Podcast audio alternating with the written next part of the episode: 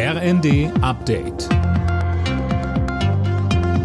Stündlich neu. Auf den Punkt informiert. Ich bin Gisa Weber. Guten Tag.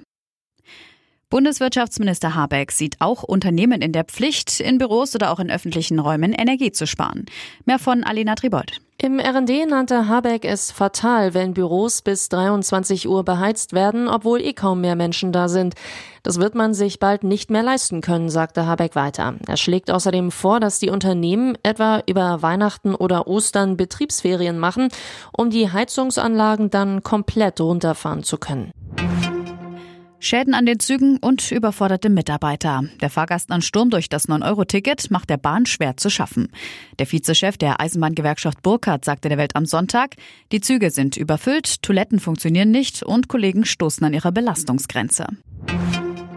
Das Corona-Konzept der Ampelregierung für den Herbst sieht wohl auch wieder eine Maskenpflicht in Innenräumen vor. Das hat Bundesjustizminister Buschmann den Funke-Zeitungen gesagt. Ein erneuter Lockdown, Ausgangssperren oder Schulschließungen kommen für den FDP-Mann hingegen nicht in Frage. Das seien unangemessene Instrumente im dritten Jahr der Pandemie, sagte Buschmann.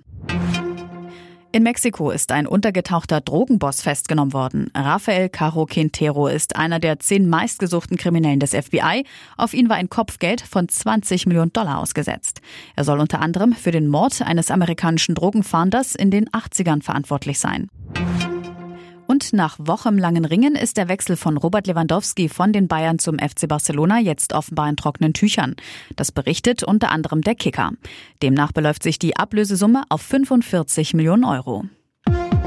Alle Nachrichten auf rnd.de